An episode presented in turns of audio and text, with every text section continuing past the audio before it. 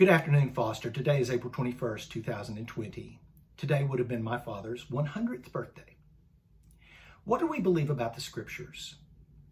In Matthew 23, verse 35, Jesus used an unusual phrase. He said, From the blood of righteous Abel to the blood of Zechariah, who died between the altar and the temple.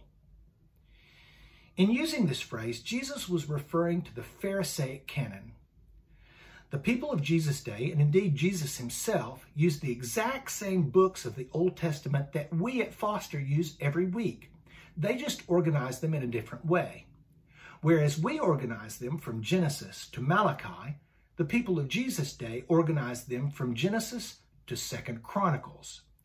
The first person to die a martyr's death in the book of Genesis was Abel, who was killed by his brother Cain. The last person to die in the book of Second Chronicles was Zechariah, who was killed in the temple precincts. So Jesus, in using this phrase, is referring to the entire canon, the measure, the rule of the Old Testament. In Luke chapter 11, verse 49, Jesus also used another unusual phrase.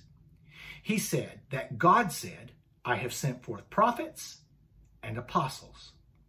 Prophets, the people who spoke for God in the Old Testament, and the apostles, the people sent out from Jesus himself in the New Testament.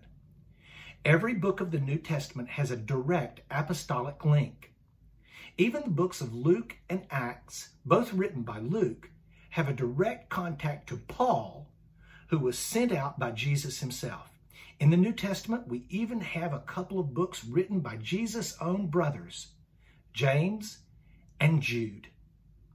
So the books of the Old Testament include all the books of the prophets that Jesus himself used, and the books of the New Testament include the books written by the apostles and their schools. So, we believe that the scriptures are inspired by God, both Old and New Testaments, and we believe we have the words of Jesus to back that up. Have a great evening, Foster.